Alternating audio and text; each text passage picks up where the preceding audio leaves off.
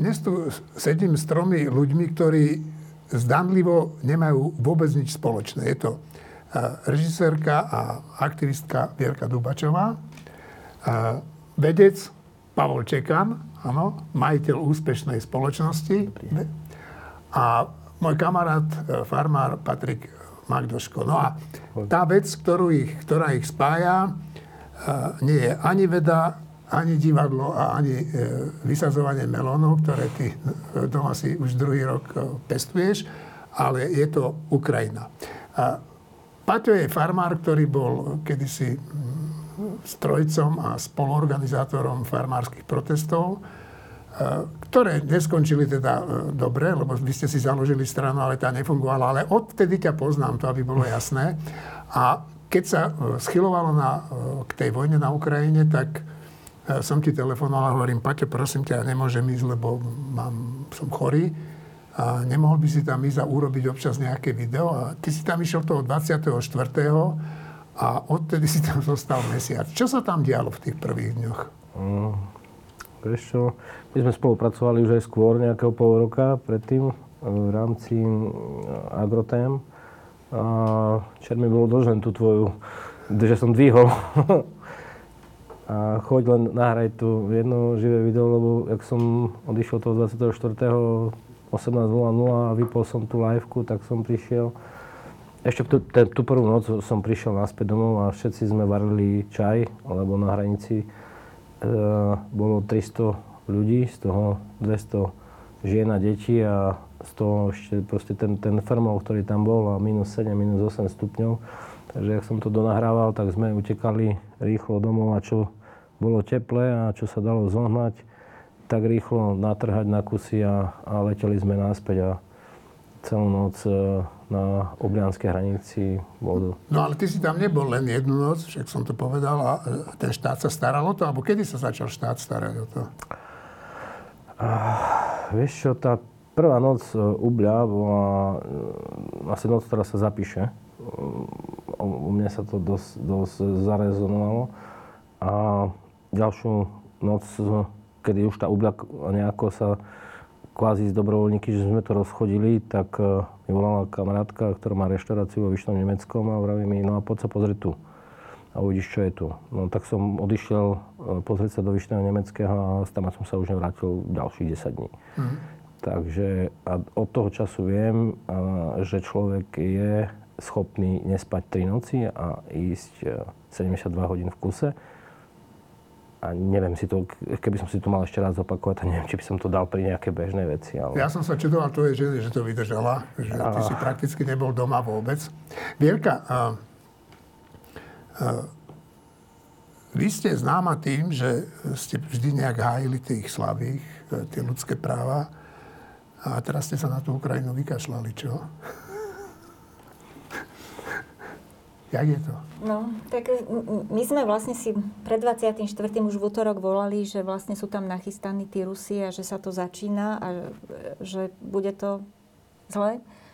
Volala som s Marekom Kapustom, čo ideme robiť, a protesty ideme, ako prvé môžeme ísť do ulic, ešte sa ani nespustilo, štvrtok sa to spustilo, tak musíme byť v uliciach, že jednoducho protestujeme proti vojne a proti akejkoľvek ruskej agresii na Ukrajine. Takže tak sme sa dali dokopy ako ľudia z Mier Ukrajine, tak vznikol Mier Ukrajine, tie prvé protesty na námestiach, pochod z námestia od pani Hodžovho námestia až pre tú ukrajinskú ambasádu, kde bol taký mohutný pochod, tam sme čakali sme, že príde 500 ľudí a zrazu to bolo plné, museli sme zastaviť ulice, tam bolo 5000 ľudí snáď.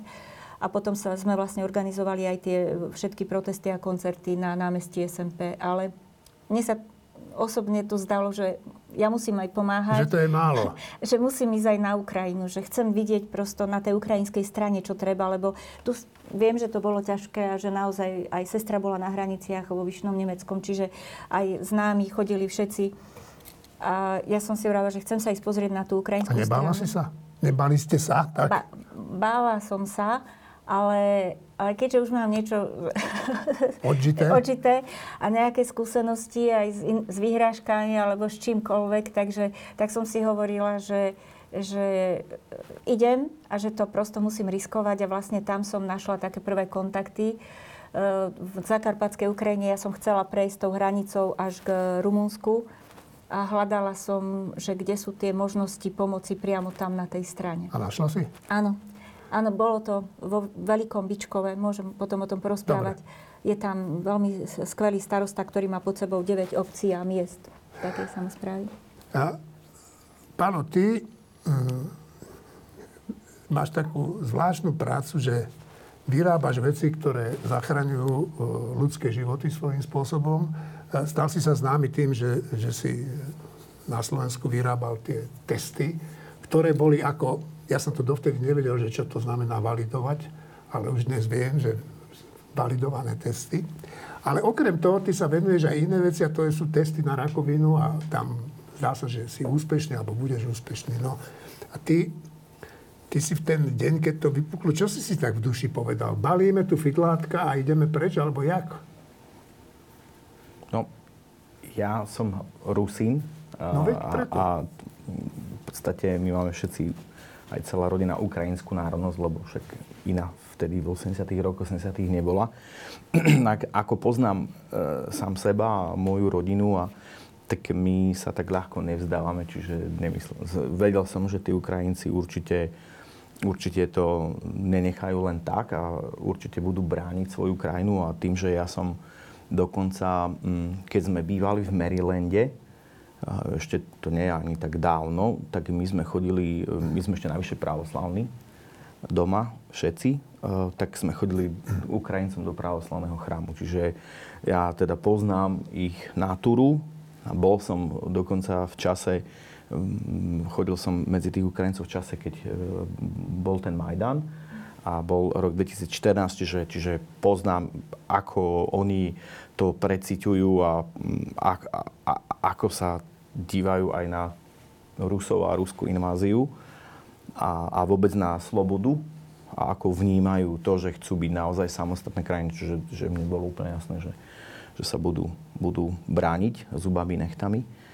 No a ja som teda očakával, že to teda bude logicky. Každý vedel, že je koniec olympiády zimnej a to bol pondelok, hej. Takže nejaké náznaky už tu boli a samozrejme predsa za 500 miliárd eur predsa nepotiahnete takýto veľký kus armády na hranice len tak, že by ste sa ukázali, to už je príliš drahé a teda ako vidíme aj samotný Putin dosť veľa uvažuje cez prízmu peňazí. Takže niečo sa stať muselo. No a keď prišla tá streda 24. tak my sme v tom čase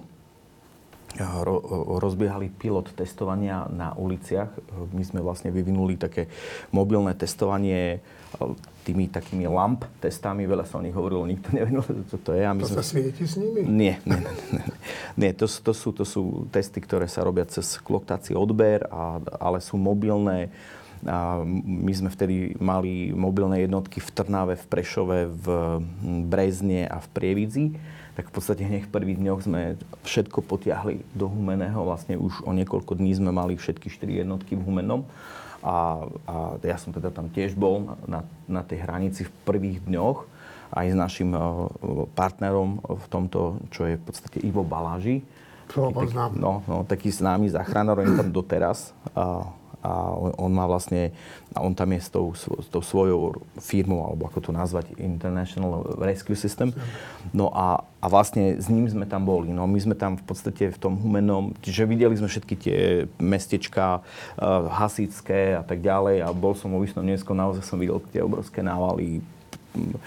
Videl som aj iné národnosti, ktoré sa tam prehúpli cez tú hranicu, ale to je na inú tému.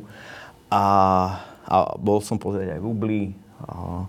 Čiže a vtedy my sme to tam tak riešili, že ako budeme riešiť tú epidemiologickú situáciu, ale tým, že v podstate konsenzus po 2 týždňoch bol taký, že na Ukrajincov po prechode nebudeme testovať, ale budú testovaní až na mieste ubytovania, tak my sme jednoducho svoje týmy stiahli do Bratislavy. Však to bolo aj také logické, že držať ich na hranici aj tak neišlo.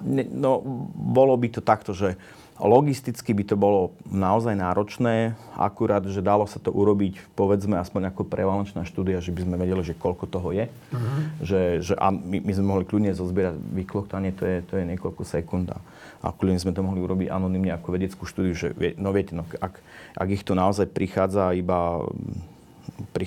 prejde ich cez to Vyšné Nemecké, koľko tam chodilo vtedy 8 000 za tú jeden deň a noc.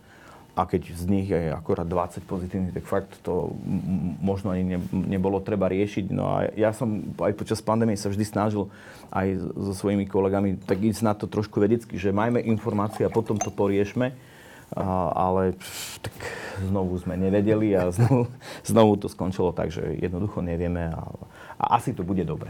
Tak, Paťo, ja som s tebou bol už asi 5 alebo 6 dní potom, ako tá vojna začala, neviem presne. Ja som tam bol s tebou a v tom Vyšnom Nemeckom, teda to ti poviem, to bol jak cigánsky tábor tam. Ale musím povedať, že som tam nevidel nič organizované štátom. Kto to tam zachraňoval? Kto tam zachránil? Zachránili to ľudia, ktorí tam prišli a tie organizácie, ktoré sa dali v tom čase rýchlo dokopy a ten štát je stále v tomto pomalší a ozaj nebyť dobrovoľníkov a tých charitatívnych organizácií, všetne cirkvi a všetkých, ktorí sme boli ozaj ten piatok už na tej hranici a sobotu už sa to vedelo nejako všetko ukladať, ale len proste aj tá harmónia medzi nami všetkými tam nastávala nejaká spoločná. Dobrovoľníci z Červeného kríža, my sme prvú noc, piatok noc sme prerábali reštauráciu, tam mala byť o 8:00 večer zavretá podľa otváracích hodín a keď sme vyšli vonku a pozreli sme, že čo tam je, tak keby nebolo tých dvoch majiteľiek tej reštaurácii, tak ozaj ja si neviem predstaviť tú piatkovú noc pre tie deti, ktoré tam boli. My sme šrubovali stoly a dávali sme nožky dole a ukladali sme po celej reštaurácii postielky a deti dovnútra. A koľko ti za to platili? 1 000 000 eur. Bol som tam v rámci týždňa, takže čo môžem povedať? Mal som točiť liveky, takže nič zase. No, ty si tam točil videá, také tie live videá a ja musím povedať, že v dejinách týždňa to hádam boli najsledovanejšie videá. Viac ako 1 000 000 si ich pozeralo, 1 000 000 vzhľadnutí, áno. Ja som to rátal pred asi 2 týždňami a bolo to nejakých 840 000. No, tak odtedy to určite pribudlo. Vierka, vy ste hovorili, že chodíte na tú Ukrajinu. No a však nemali by sme im pomáhať tu? Čo im tam napomáhame? Veľa. Dá sa povedať všetko v túto chvíľu. A tu naozaj je to akokoľvek, proste tá vojna, že to, že tí ruskí agresori prepadli tú Ukrajinu, aj keď to každý čakal, že na tých hraniciach sa len tak nebudú zhromažďovať a strašiť, ale že ten Putin proste dá ten príkaz a oni naozaj vojensky napadnú tú Ukrajinu. Aj tak to bol šok, pretože vlastne v tom dnešnom svete niečo také, aby prosto prišli lietadlá, bombardovali vám mesto, je nevydané. No ja si neviem predstaviť, že Češi sem prídu, že Zeman vydá rozkaz. Pošli sme helikoptéry na Slovensku. Takú srandu vám len poviem. Dnešný telefonát. Včera sme boli v Lvive a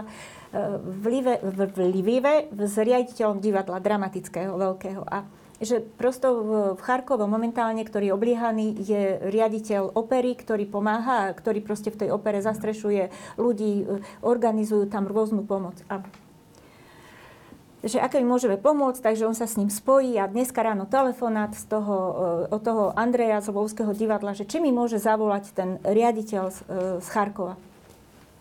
Tak je, že jasné, že okamžite volajme si. A ten riaditeľ mi volal a ja vravím teda, že ako vám môžem pomôcť a že čo môžeme my na slovenskej strane, pretože my tieto informácie nemáme. Keď je miesto obliehané, tak my kým sa z médií podozvedáme a to sú až tak následne veci. A on mi naraz vraví, že tak potrebujeme súrne lieky a truhly. Ja som myslela, že to robí, že človek preslechňa, že neviete dobre po rusky a tak som si to pozerala, mne to potom prišlo a ona, Viera, v noci nás bombardovali a 100 ľudí nám zabili. Viete, je to strašné a ťažko sa to spracováva a ja stále od rána s touto informáciou pracujem Ja som hneď volala Monike Kozelovej do Zrkadlového hája, že či to vieme aj my nejako pomôcť a zabezpečiť, pretože oni tých mŕtvych aj v Mariupole ste zrejme videli, ako tam hádžu a nemajú na to nejakú šancu, pretože tam je stále oni sú pod palbou, čiže oni aj pod tou palbou tam neustále pochovávajú tých mŕtvych, oni nemôžu ani, tí Rusi nezastanú bombardovať a zabíjať, prosto aby si pochovali, to je aj Antigona, proste o to sú drámy svetové a tak on prosil, že trúhli, že aby dôstojne pochovali tých ľudí. A to je jedno, či to boli ľudia z opery, z divadla, alebo ľudia, ktorí boli v tej teritoriárnej obrane, alebo ľudia, ktorí pomáhali deťom, alebo aj deti sú tam, mi vravel.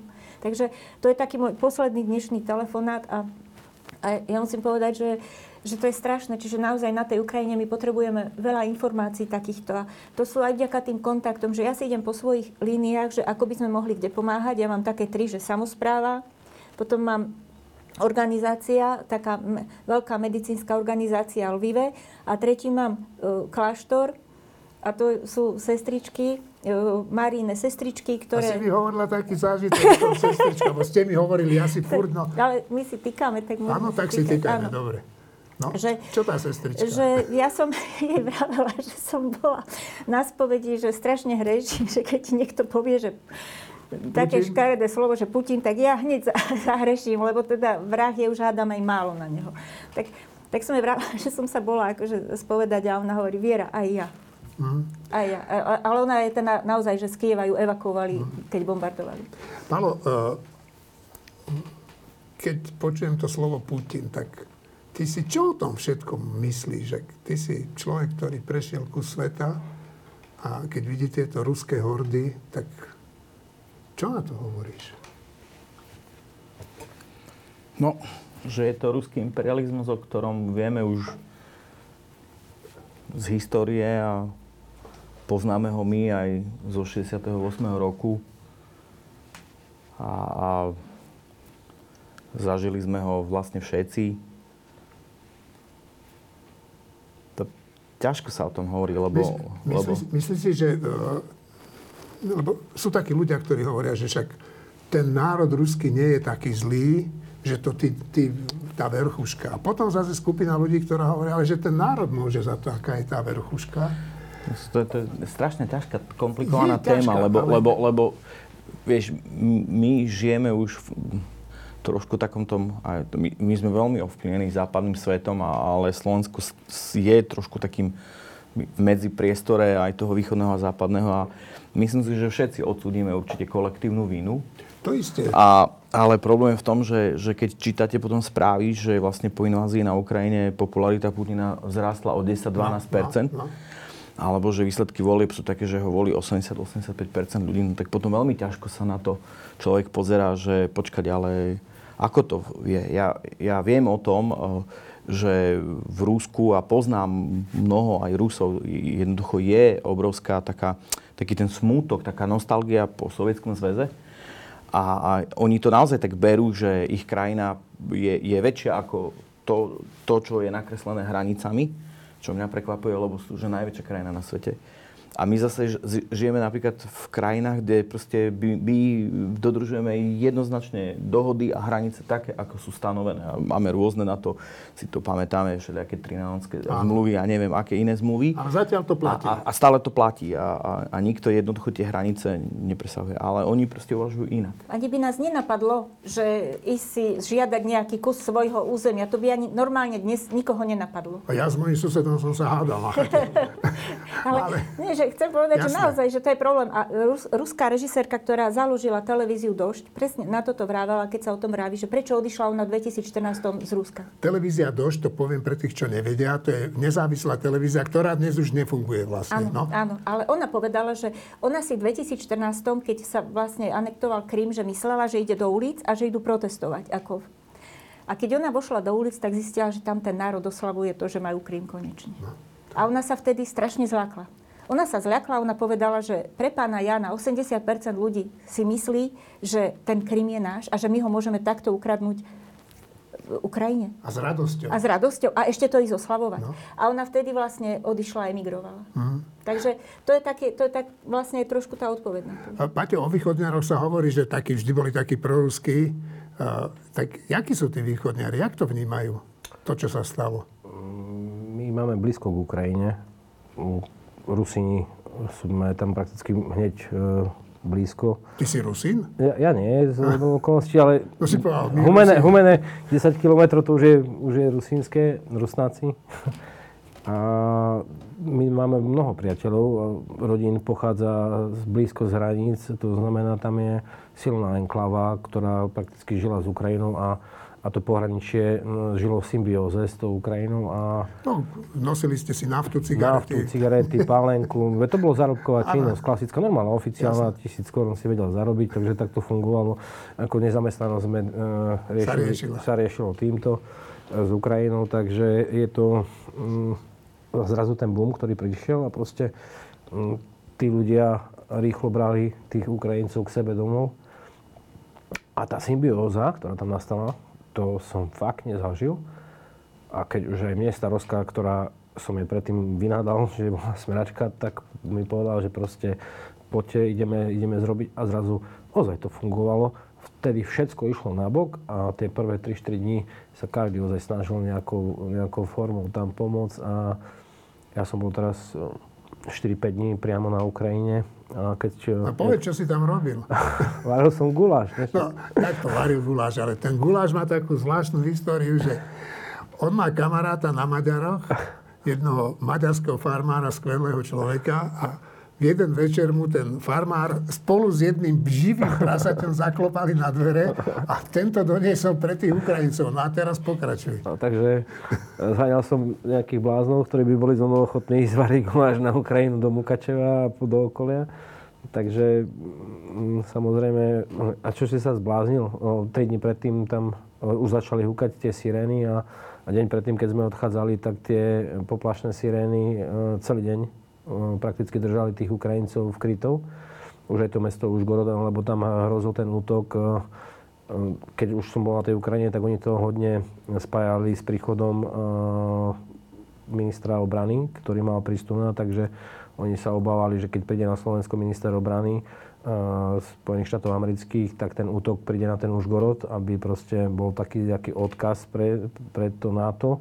A to sú informácie, ktoré žila s tým Ukrajina a preto možno aj ten pán minister Naď u nás tedy prezentoval, že hrozí takýto útok a oni sa ozaj v tom čase báli toho. A ozaj 3 dní v kuse tie sireny boli ráno, obed, večer. Predtým to bolo, dajme tomu len raz a zrazu sa to intenzívnilo. No a ísť v tom čase tam, tak veď aj prakticky pri živom vysielaní, kedy sme spustili živé vysielanie, kým som dopísal text živého vysielania, bolo tam 500 ľudí na tom mieste, kde sme boli a kým som to dopísal, ja som mal tie poplašné sirény vypnuté, aby mi to nehúkalo, takže a ono to začalo húkať, kým som dopísal a dvihol a nebolo tam nikoho. A svinia tam bola? Svinia už bola v guláši. No ale počúvaj, však, a jak to tí Ukrajinci brali, že ste im došli ten guláš uvariť? Vôbec nešlo o ten guláš, išlo o tú spolupatričnosť, lebo už v tom čase sa začala tá šíriť. Čiže tam mali čo jesť? Oni mali čo jesť. Ten Užhorod bol a to okolie toho Mukačeva bolo nejako zásobené. Mňa skôr trápilo to, aby tá verejná mienka, ktorá sa začínala šíriť, že tých Ukrajincov tu my nejako nepodporujeme, neviem. Ja som chcel vedieť reálne, ako nás Ukrajinci vnímajú, že čo sme pre nich my spravili a mal som pocit, že možno ten menší kúsok ukázania toho, že my prídeme za vami tam a budeme dneska tu 4 dní s vami aj pod hrozbou tých útokov a pod tými sirenami a budeme tam variť a budeme niečo robiť pre vás. A oni si to veľmi vážili. To bolo ozaj vidieť, že... No ale tvoja žena nemala z teba veľkú radosť, teda to musím povedať, ale... Pár rokov. Ale dnes som čítal, nejaká pani na Facebooku napísala také, že u nás v dedine, že všetci chudobní pomáhajú a tí, čo majú, tí bohatší, že ty sa tvária, ako že sa nič nedeje. No, Palo, však ty naozaj nepatríš medzi chudobných ľudí, však nie si ani nejak extrémne bohatý, máš jachtu niekde. No, a ty si nejako pomohol tým Ukrajincom? No, my sme v podstate hneď na druhý deň, 25. februára, vydali von inzerát, že príjmeme 3 vedkyne, lebo sme vedeli, že muži musia zostať na Ukrajine. No a v podstate do týždňa sme mali 3, čo Čiže my sme zamestnali 3 vedkyne, my sme patrili prakticky medzi, myslím, že úplne že prvé aj firmy, ktoré zamestnali Ukrajincov. A sú to ináč skvelé baby. A jak môžu byť vedkyne, nevedia po slovensky? No, ale vedia po anglicky. Ja tak, aha, ja ešte furt rozmýšľam. Oni vedia po anglicky a majú výborné vzdelanie a schopnosti a mne sa veľmi páči. Máme také rôzne, že máme jednu veľmi mladú, Viktóriu, ktorá má, myslím, že 20 alebo 21 rokov. Potom máme Marinu, ktorá má cez 30 a Ľudmilu cez 40, ktorá prišla s dcérou. Sú také aj trošku rozdielne, ale zároveň ich spája ten konflikt. Ja už som vlastne už v tom 2. týždni Ľudmilu s dcerou sme im pomohli, dokonca sme išli po nich, teda Ivo Baláž išiel po nich na Užhorod a preniesol cez hranicu, lebo to... Tam to trvalo. No to je to, čo tu hovorí aj Patrik. My vôbec nevidíme tie zachytné tábory v Užhorode, hej, ktoré sú že násobne rádovo väčšie ako to, čo máme my tu na Slovensku. A mnohokrát to nie je, že my tu informujeme Slovensku, že dobre, že 18 hodín čakacia lehota, no ale to nie je úplne tak, pretože to sa kľudne môže stať aj že týždeň, pretože pokiaľ prídu vlákom, dostanú sa cez ten tábor a kráčajú k hranici, to trvá. Čiže tie lehoty sú časovo úplne niekde inde. A my sme vedeli, že tak rýchlo ich dostaňme cez hranicu. A pamätám si, že som ich stretol v Humeno, my sme hneď vybavili hotel, tam aj naši chlapci boli, pretože testovali vlastne v tých mobilných jednotkách. Stretol som tu Ľudmilu a Sášu, úplne vystrašené proste. Bolo vidieť, že zobrali prakticky si len tie najjednoduchšie veci a prešli cez tie hranice. Všetky tri sú mimochodom z Kyjeva, čiže aj to bola aj celkom aj diaľka. A teraz proste vidím na nich, že ako sa zmenili a jednoducho zrazu proste tá tvár sa rozžiarila a že zrazu, že to, čo my považujeme za absolútnu samozrejmosť život v mieri, z nich robí úplne iné osobnosti. A tak majú aj oni určite smutok za Ukrajinou, veď v podstate Saša tam má otca a včera mal narodeniny aj z toho nejak nešťastná, takže vidieť aj na nich, že tá, alebo teda stále uvažujú aj na tom, že sa vrátia, no ja im to nechcem úplne ani vyhovárať a aj keď sme ich prijímali, sme povedali, že absolútne, keď zostanú mesiac, fajn, 2 mesiace, fajn, rok, fajn, že nie je tu žiadna nejaká obligácia z našej strany, aby museli zostať, že my sme vedeli, že jednoducho im bude clivo za Ukrajinou a tak uvidíme, no ja obávam sa, že veda je vždy, patrí medzi tie prvé, no trošku aj kultúra, mám pocit, že my ideme ruka v ruke, že keď sa niečo zničí, tak to je ako keby to posledné, čo sa bude... No Rusi ničia všetko. Čo sa bude, ale myslím, že keď budeme obnovovať Ukrajinu, tak to bude to úplne až ako keby jedno z posledných vecí, do čoho sa bude investovať. Čiže obávam sa, že to, čo oni zanechali, myslím si, že nebude trvať niekoľko rokov. No pokiaľ sa vrátia do pôvodného stavu. Vieš čo, ale to by ma zaujímalo, že ty príjmeš tých ľudí, nevieš, čo sú zač. Riskuješ svojím spôsobom. Osvedčili sa? Áno. Áno, ja som dokonca ani neriešil, že či naozaj tu budeme overovať nejaké PhD diplomy. Mne to je úplne, že jedno, ani ja nemám uznaný PhD diplom z Islandu, tak ani som sa o to nepokúšal. takže mne je to úplne jedno. Pre mňa je dôležité, že ako myslia v tej vede a že či veľmi ľahko ich vieme ako keby zaradiť do nejakého vedeckého tímu.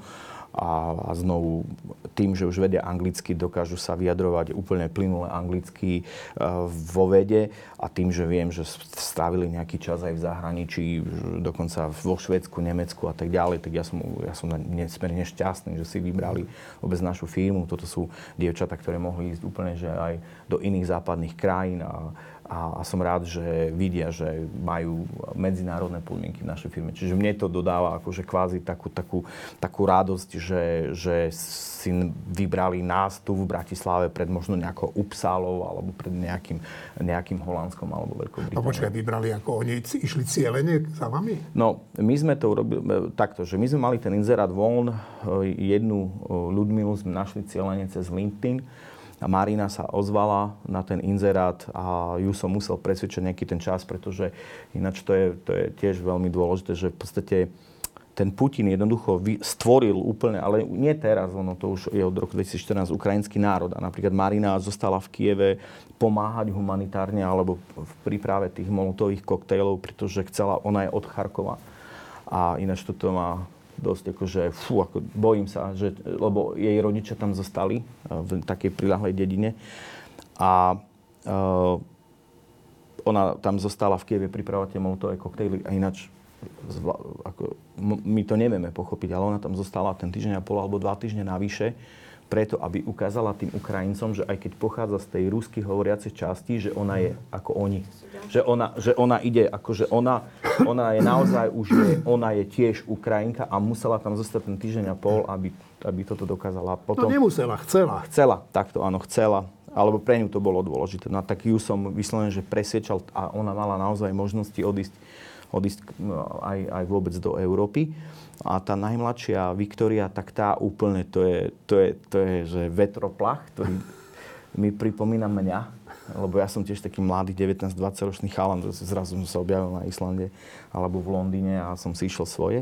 Tak ona tiež taká 20-ročná baba, proste sa tu objavila, našla si nejakú slovenskú rodinu, tá slovenská rodina videla náš inzerát, ozvala sa nám, prišla na interviu, bum, bum, bum, do 2 dní proste bola zamestnaná. Už majú vlastné bývanie? Áno, majú, my sme našli byt. Viktória tým, že vlastne, a popri tom ešte sa prihlásila aj na prírodovedeckú fakultu, pretože ona končí vlastne bakalárske štúdium, tak ona je na internáte. A tie ďalšie dve, aj ešte so Sašou, ktorá je dcera Ľudmily, tak im sme našli ubytovanie a teraz ešte im pripravujeme také väčšie. Hej, trošku, že by mali že každá svoju izbu a taký 4-izbový byt im pripravujeme. Tak snažíme sa, čo sa dá. My sme aj, hovorím, nejaký relocation package sme im ponúkli, nejaké peniaze, že by proste, že alebo dali sme im aj taký, že preddavok, že by si mohli aj kúpiť veci a čo všetko treba. A samozrejme, že všetci v rámci firmy sa zapájajú, že či treba pomôcť s madracom alebo tak, lebo nás je aj 40 vo firme, čiže to už pomoc pre nás, pomoc pre 3 ľudí naozaj nie je až taká, že ťažká alebo taká, že komplikovaná. Bodaj by sme mohli pomôcť aj ďalším 30, len to nemáme také možnosti. No, moja dcera mi hovorila, Vierka, že v dedine, z ktorej pochádzaš ty, pochádzaš z tej dediny, o ktorej budeme hovoriť? No, povedz, ktorej? No, tam, kde teraz je toľko ubytovaných tých Ukrajincov. Nie, pomáham tam. Tá dedina Abelova je taká. No. Ja už som to povedala. No, nevadí, jasné, v pohodičke. Tak to povedz, čo sa tam deje. Ja som vlastne v Abelovi sa začala na taký podnet starostu pred rokom a pol, že poď tu do Abelovej, tu žila a tvorila Timrava, Božena Slančíková, poď, ty si taká známa režisérka, ktorá... A to je taký osvietený starosta? Je tam osvietený starosta. Ale vieš, čo mne dcera povedala, že on je taký trošku výkuk, lebo že on si povedal, že on zachráni tú dedinu, lebo tá sa vraj vyľudňuje a že on teraz zaľudní tými Ukrajincami. Je to tak? Je tam taký zvláštny príbeh tej dediny, on je trošičku ešte taký iný a... Skrátka, to je obec, ktorá má 180 obyvateľov. Pôvodne ešte, keď mala 2000, pred nejakými 100 rokmi možno, to bola obrovská, veľká obec. A Timravin brat tam odišiel robiť kňaza evanielického, takže ona odišla s ním. A žila tam teda v tej Abelovej. No a ja som tam robila inscenáciu, začali sme z toho domu trošku tam robiť naozaj, že centrum nezávislej kultúry. A chcem naozaj byť v tom regióne a veľmi ma to baví a je to naozaj veľmi kreatívna, tvorivá robota. A ešte keď sú tam takí osvietení ľudia, ale to je celé to Novohradské Podzámčie, tam je 14 obcí, my sme pripravovali festival. No 14 starostov robilo tým pre festival. 14 starostov, my sme sa každý útorok stretávali a my sme normálne pripravovali festival, do toho prišla korona, tak nakoniec bola iba tá inscenácia, iba až, lebo to bola také spoločné dielo, hrálo sa v Polichne, v Abelovej, aj na tej lúke. No, dobre, prišla vojna a prosto ja naozaj, to bolo okamžite, že starosta Abelovej príjme 50 ľudí, ubytuje. A ich prijal? Áno. Všetkých 50? Neviem, koľko ich tam je, lebo to boli rodiny samozrejme, že to sa nedá odkuskovať, že dá sa povedať, že niekoľko desiatok žien s deťmi a starých ľudí a už sú v Abelovej. Ja som počul, že niektorých aj zamestnáva. Áno, a to som presne chcela povedať, že aj ich zamestnáva a vytvára tam priestor. Ale to isté sa deje aj v Haliči, aj v Ľuboreči, čiže aj tie ďalšie obce proste naozaj potom ubytovávali. Takže Novohradské Podzámčie. Paťo, ty, keď som bol s tebou na tej hranici, tak však si ma privázal do zúfalstva niekedy, že ja už som bol unavený, a pritom som nič nerobil. Už som chcel ísť domov a strihať niečo a tak. A ty furt si niečo organizoval. Si odskočil na 5 minút a bol si preč hodinu a potom si tam nosil madrace, potom s farárom si sa hádal, lebo ja neviem, čo všetko možné si tam robil. A teraz som zabudol, čo som sa chcel spýtať, ale to nevadí. Čo tí Ukrajinci podľa teba najviac potrebovali alebo potrebujú? Vieš čo? Ja by som k tomu naviazal to, že na Zakarpatskej Rusi, tej časti vzadu, je momentálne 1 000 000 ľudí, ktorí tam ostali stáť. A my si to možno... Ten prvé 2 týždne bolo tých 12 000 ľudí, ktorí sme videli na tých číslach prvú noc 10 000, 11 000, 12 000. A to sa šplhalo proste tie prvé 2 noci, keď som pozrel na tie kamery, ktoré boli na tej druhej strane. Prišiel za mnou colník, pozri sa sem, čo to je na tej druhej strane. Tam bol 12-kilometrový rád ľudí, ktorí boli namačkaní jeden na druhom. Hovorí, a tí ľudia sú tam už 2 dní a ja neviem, čo oni jedli. A vtedy my sme prakticky s colníkmi, ktorí tam boli bežní, naši slovenskí, akože sa poznáme, tak hovorí, že dačo s tým správne. Áno, sme im na tú ukrajinskú stranu to jedlo, lebo tá humanitárna pomoc z druhej strany sa nedala dostať k ním. To znamená, tí predu, ktorí ten najviac čakali, tak proste boli odkázaní na to, že nemali nič. A to môžem povedať, že zase gazdovský a salský rozum, že sme sa tam dohodli s tými colníkmi, že budeme robiť change a že my budeme zabezpečovať tú prednú stranu a zbehol som dole cez tú hranicu a hovorím všetkým tým dobrovoľníkom, každý čo máte, čo je jedlo, čo je teple, dajte do auta a ja s tým palím na druhú stranu, lebo povedali, OK, teba pustíme, choď tam, hovorím, nebudete mi byť tie pečiatky, lebo to sa proste nedá stíhať, hovorí, choď, ťahaj a choď naspäť. A ja som tak pindloval celú noc. Celú noc sme pindlovali a proste sme zabezpečovali tú prednú stranu, aby tí ľudia mali čo jesť a fungovať. A keď si tam došiel a dal si im tie základné veci, ktoré pre nás sú bežné, spasíba. No, ja som tam tiež zažil také...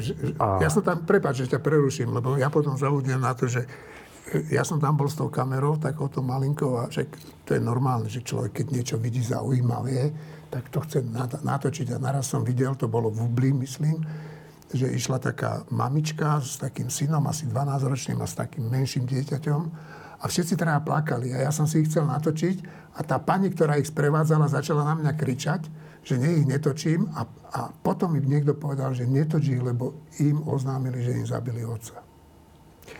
Tak to bolo fakt také dosť hrozné pre mňa, no. Že... To je to. Vierka? Ja iba poviem, že keď vravíš, Paťo, že naozaj aj z tej ukrajinskej strany, tak tam začína zostáva tam strašne veľa ľudí. Hovorí sa, že teraz je tam 500 000, len tuto popri tej hranici od Užhorodu až po ten Rachiv, ako som bola pri tú rumunskú hranicu. A teraz v tom meste, v tom Veľkom Bočkove, tam vlastne, keď som bola jeden deň a vrátila som sa tam o 2 dní, tak zrazu boli školy plné. To praskalo, vtedy sa bombardoval Irpin. A zrazu tam prišiel vlak, také dva zážitky mám veľmi silné a to jeden, keď som odchádzala večer, tak som ešte dávala na Facebook, že bombardujú tú stanicu v Kyjeve, kde sú samé matky a ženy. Že vedľa stanice bombardujú a že tie črepiny, všetko to padá aj na tú stanicu. Hoci tí ruskí vojaci vedeli, že na tej stanici evakuujú matky a ženy. A predstav si, že ja som prišla na druhý deň do toho Rachivu na stanicu a na tú stanicu prišiel vlak z Kyjeva. Tých matiek a tých žien.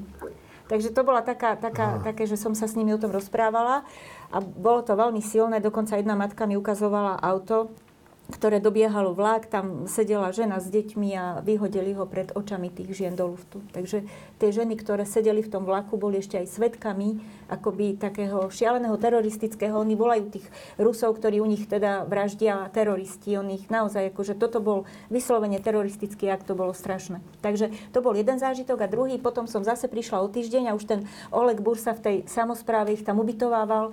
Zrušil akože líce a školy a on tam urobil veľkokapacitné ubytovne. A A keďže sa predpokladá, oni rátajú sa, že vrátia sa domov, alebo teda do Irpinu, tí chudáci už vedia, že sa nevrátia nikam. No vrátia, tak, ale to je nič. Ale to je nič. Tak on im tam robí dlhodobé veľkokapacitné ubytovne a tam pomáhame spolu s misiou v Zrkadlovom háji. Takže ja som tam bola s babičkou, ktorá sedela na takej posteli, na takej prízemnej. Ona tak na mňa sedela, tu bolo čerstvo, deň predtým tam prišla. A ja sa jej pýtam, že odkiaľ je. A keď ste spomínali tú Kvietu Fialovú, mala také krásne vlasy. Ona bola úplne len taký ten pohľad. Vôbec nič nerozumela. Prosto vybuchol jej dom, dedina, evakovali ju, dali ju do vlaku. A vystúpila niekde v nejakom Veľkom Bičkove. Sedela tam na posteli. Ešte mala ten župan, ktorom ju evakuovali. Ona si ho nedala vraj dole, na to jej dávali deky. A proste ona tam bola, stále takto sedela na tej posteli, nechápala. A ja som sa pýtala, že odkiaľ je. A ona dokázala povedať len z Irpinu a potom už iba plakala. Už potom vôbec ani nekomunikovala. A potom mi vravel ten predseda, že Viera, že toto sú všetko ľudia, ktorých evakuovali už zo zbombardovaných ľudí, ktorí nechceli odísť preč. Vraveli im, že v noci budú bombardovať, poďte, odvezieme vás. To sú tí ľudia, ktorí povedali, že neodídeme. Potom ich bombardovali a potom ich už evakuovali. Čiže to sú strašné príbehy. Som bol na vlakovej stanici v Užhorode, kedy som išiel počkať vlak, ktorý prichádzal priamo z bombardovaných miest, a keď som videl, čo tu vystupuje, a koľko tých vlakov prišlo a jak vyzerala tá užhorodská stanica, ktorých to tí ľudia prichádzali, tak to sú... Raz si sa ma opýtal, ešte na začiatku, keď bude nejaký zaujímavý príbeh alebo niečo také, neviem, či vtedy odpovedal, ja tu mám 10 000 príbehov denne a na tej vlakovej stanici bolo tých príbehov toľko, že... Ale v rámci toho prišiel vojak ku mne a videl, že som proste Slovák, a hovorím, že ja... Lebo tam bolo všetko zakázané, tam je 15 rokov za to, keď to dostaneš teraz fotiť alebo budeš nahrávať, a hovorím, ja chcem len ukázať, že sa ozaj vy staráte a robíte to. A že aj vy tu, ako miestni, chcete pomáhate. A že aj tu je Červený kríž, aj tu im dávate zdarma jedlo, pitie, deky, že akokoľvek, že je to aj na Ukrajine, že to nie len my robíme tam, ale že aj vy sa tu snažíte, že chcem toto ukázať, a dovolil mi nahrávať vtedy. Povedal, že dobre, OK, tak dovolil mi, hovorím, máš 3 minúty na live-ku, točí to so samopalom pri tom, hovorím, OK, tak ozaj som to len ukázal, že ty, ale videl som, že oni sa to ozaj reálne robili a snažili z tej humanitárnej pomoci, ktorú my im tam posielame, ale čísla, keď som rozprával s novinárkou ukrajinskou, keď sme tam spolu sedeli, tak mi vraví, Užhorod má 100 000, oficiálne, čo je zapísaných, je ďalších 100 000, to je 200. Ale neoficiálnych tu je ďalších 100 000. To je 300. To znamená, z jedného mesta, ktoré malo 100 000 obyvateľov, sa stalo 300 000 len v jednom meste. A preto ja hovorím nie o 500 000 číslo, ja hovorím o 1 000 000 číslo, lebo tých ľudí, ktorí sú tam neoficiálne, ktorí nie sú prihlásení, že zmenili ten pobyt, je tam o mnoho viac. A presne, a ono to aj číslo sedelo, keď som prešiel to jedno parkovisko, kde sme varili ten guláš na tom molotovom koktejli, tak tých aut, ktoré tam bolo, keď som spočítal, do 500 som napočítal, tak tam boli, no, každé štvrté to bolo, ktoré bolo užgorodské, a 3 auta boli všetko cudzie a tí ľudia ozaj všetko... A už som sa ich naučil aj rozoznávať v rámci, že toto je domáci užgorodčan a toto je vidieť, že toto je z iného regiónu, lebo ozaj sú aj inak ustrojené a inak rozprávajú. A nadviažem k tomu, že tie rusky hovoriace vrchné časti boli zrazu tam a kolega mi hovorí, pozri sa, tento človek rozprával rusky a dneska začína rozprávať ukrajinsky. Že oni sa im snažia, oni si žili v tom, že tá Zakarpatská Rus a že oni sú banderovci, oni si o nás mysleli, že my jeme deti, neviem čo, a neviem, proste, že takú mali mienku o tom, ale aj tí Ukrajinci, ktorí žili hore, a zrazu vidia, že proste oni žijú úplne normálne, že je to úplne v pohode a vážia si toho a začínajú rozprávať po tej ukrajinskej ich reči národnej. Takže to vnímam ako, že tu dosť zmenu v postoji. No, keď to vypuklo, tak ja som bol svojím spôsobom uchvátený z toho, ako sa Slováci, Češi, Maďari chovali. Ale samozrejme to nemôže trvať večne. Áno, tento nadšenie aj chvíľku vyprchá. Čo je však horšie, a to sa teba chcem spýtať, Pali, však nie si síce psychológ, alebo všetky sa to spýtam, že čo sú to za ľudia, ktorí potom vypisujú, že tým Ukrajincom dáte a nám nie. Áno? Alebo Kiska založil tak pobočku toho Dobrého aniela, kde zbieral peniaze pre tie deti z rakovinou z Ukrajiny a tam vypisovali, že však to dajte našim deťom a proste no hrozné veci. Tak čo sme toto za ľudia pali? No, my nepatríme medzi úplne, že najbohatšie krajiny v Európe a my tiež tu máme sociálne rozdiely a máme tu mnoho ľudí, ktorí sú nešťastní a ktorí nemali šťastie na vzdelanie, na rodinu a na zázemie, na prácu. Ešte plus k tomu tá pandémia. To je úplne... A tá nedôvera vo vládu, v spoločnosť, v hocičo, tak prirodzene, že ľudia sú takí, no. Akože aj závidia, by som povedal úplne na rovinu, že takú tú pomoc, prečo nám takto nepomáhali. A nerozumejú, že proste stratiť úplne domov a utekať a bojovať o holý život je úplne niečo iné, ako byť, povedzme, aj v ťažkej sociálnej situácii na Slovensku. No a takíto ľudia medzi nami sú. No. Akože ja berem za veľmi pozitívnu vec, ako, povedzme si úprimne pravdu, aj my Slováci, my sme roky s dešpektom pozerali na Ukrajincov. No jasne. A ja som teda v zahraničí našťastie žil s Ukrajincami, ktorí boli že vynikajúci muzikanti, vedci a tak ďalej, ale to si pamätám, že vždy, keď sa hovorí o nejakej slovensko-ukrajinskej hranici, no, tak dosť častokrát na tú Ukrajinu pozerali sme sa aj my s dešpektom a teraz zrazu sa dívame na nich ako na ľudí, ktorí vidíte tú ukrajinskú hrdosť a vidíte, ako bojujú za svoju Ukrajinu a zrazu sa stretávame tu s vedkyňami a s rôznymi umelcami a tak ďalej, s ľuďmi, ktorí sú zrazu inteligentní ako my, zrazu uvidíme za nejaký ten čas, že ľahko sa naučia jazyk. Pracovití sú. Tu sa predpokladá, že tu zostane možno 60,000 Ukrajincov, čo je zrazu druhá najväčšia menšina. Páči sa mi, že aj tá Európa sa konečne díva na tú Ukrajinu, že počkať, ale aha, takže to nie je ten taký ten chvostík Ruska, ale zrazu počkať, že oni naozaj bojujú o svoju slobodu a patria do tej Európy. To je to pozitívum, že aj u nich to nastalo, že zrazu je tu nový ukrajinský národ a absolútne akceptovaný všetkými európskymi krajinami aj nami. A už, lebo rozumieť konflikt medzi Ukrajinou a Ruskom, to človek musí vedieť, čo je to tá oranžová revolúcia, po Kužmovi prišiel Juščenko, ktorého sa snažili otráviť a po ňom prišiel Janukovič a čo bol ten Majdan 2014. To je veľmi zložitá.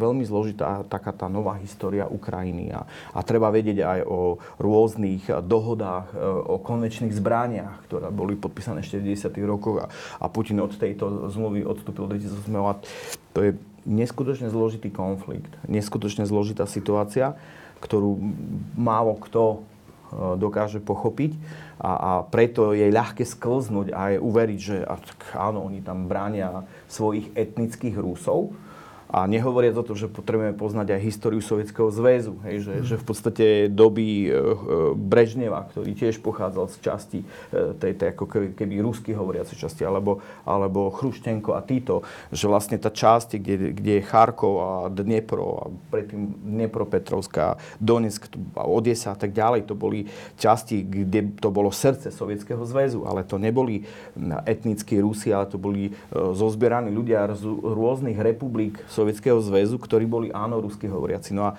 toto všetko musí človek ovládať. Preto ja si dávam veľký pozor na to, keď kritizujem ľudí, ktorí povedzme v dnešnej dobe stále ešte tak nejak vidia, veria tej propagande, že oni tam oslobodzujú etnických Rusov, lebo málo o tom vieme.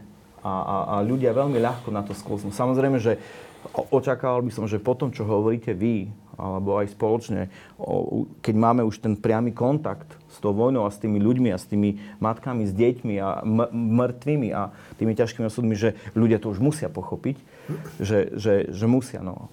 Ja by som iba nadviazala na to, že strašnú úlohu u nás zohrala dezinformačná vojna.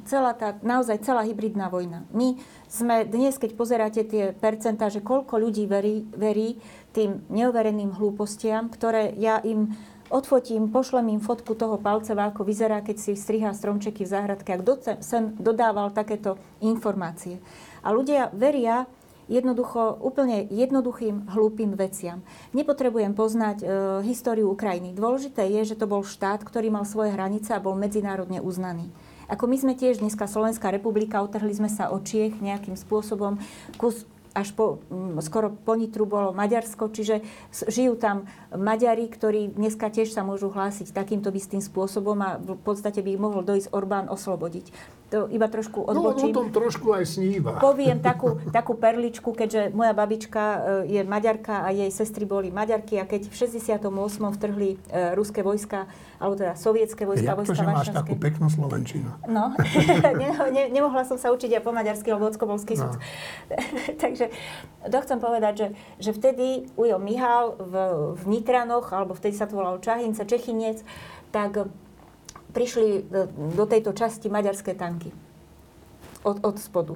No Ujo Mihal zbadal maďarský tank, tak vybehol v pyžame vonka, začal sa tešiť a objímať.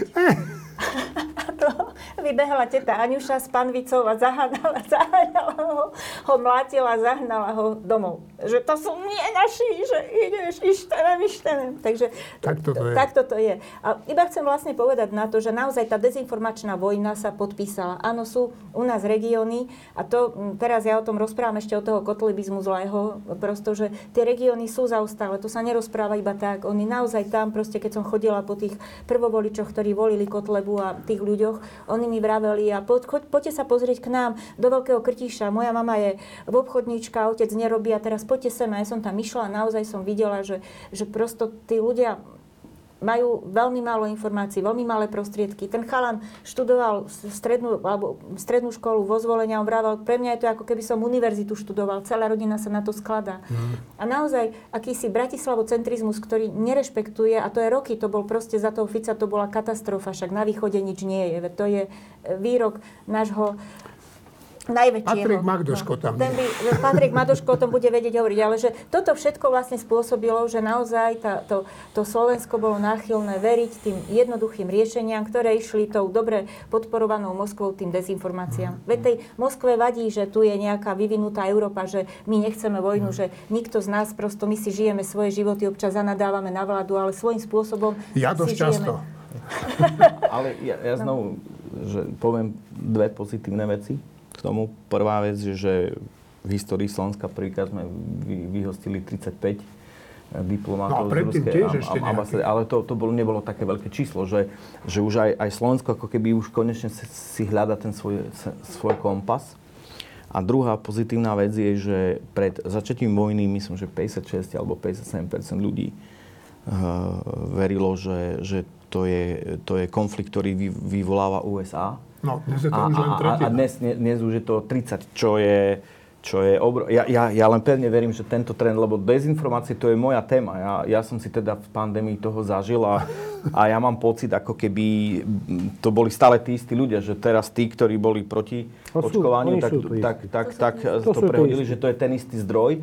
A ja som raz vyslovil na jednom veľmi dôležitom stretnutí, že ak chceme teda naozaj akože poriešiť tú antivax scénu, tak možno jedno z možností je signifikantne zredukovať počet diplomatov na ruskej ambasáde. Ja si pamätám tú reakciu, hej, že to bola taká zvláštna, že tretina ľudí súhlasila, tretina ľudí bola naštvatá, že čo som si to dovolila a tretia proste kývala hlavou. Čiže ono je to určite veľmi dôležité, ale ja možno som naivný, ale ja preto prinášam ako keby tie pozitívne nejaké, len sa snažím vyváziť, lebo to, čo hovoríte vy, je neskutočne drastické a podľa mňa, ja vidím u vás slzy v očiach, ja ich mám tiež a len snažím sa trošku ako keby nejakého pozitívneho aspektu. Ale to je aspektu, pozitívne, že sa aj tá naša krajina, že tá vlna solidárnosti, ktorá bola trošku patrná v prvej vlne, aj teraz sa ukazuje vo veľkom.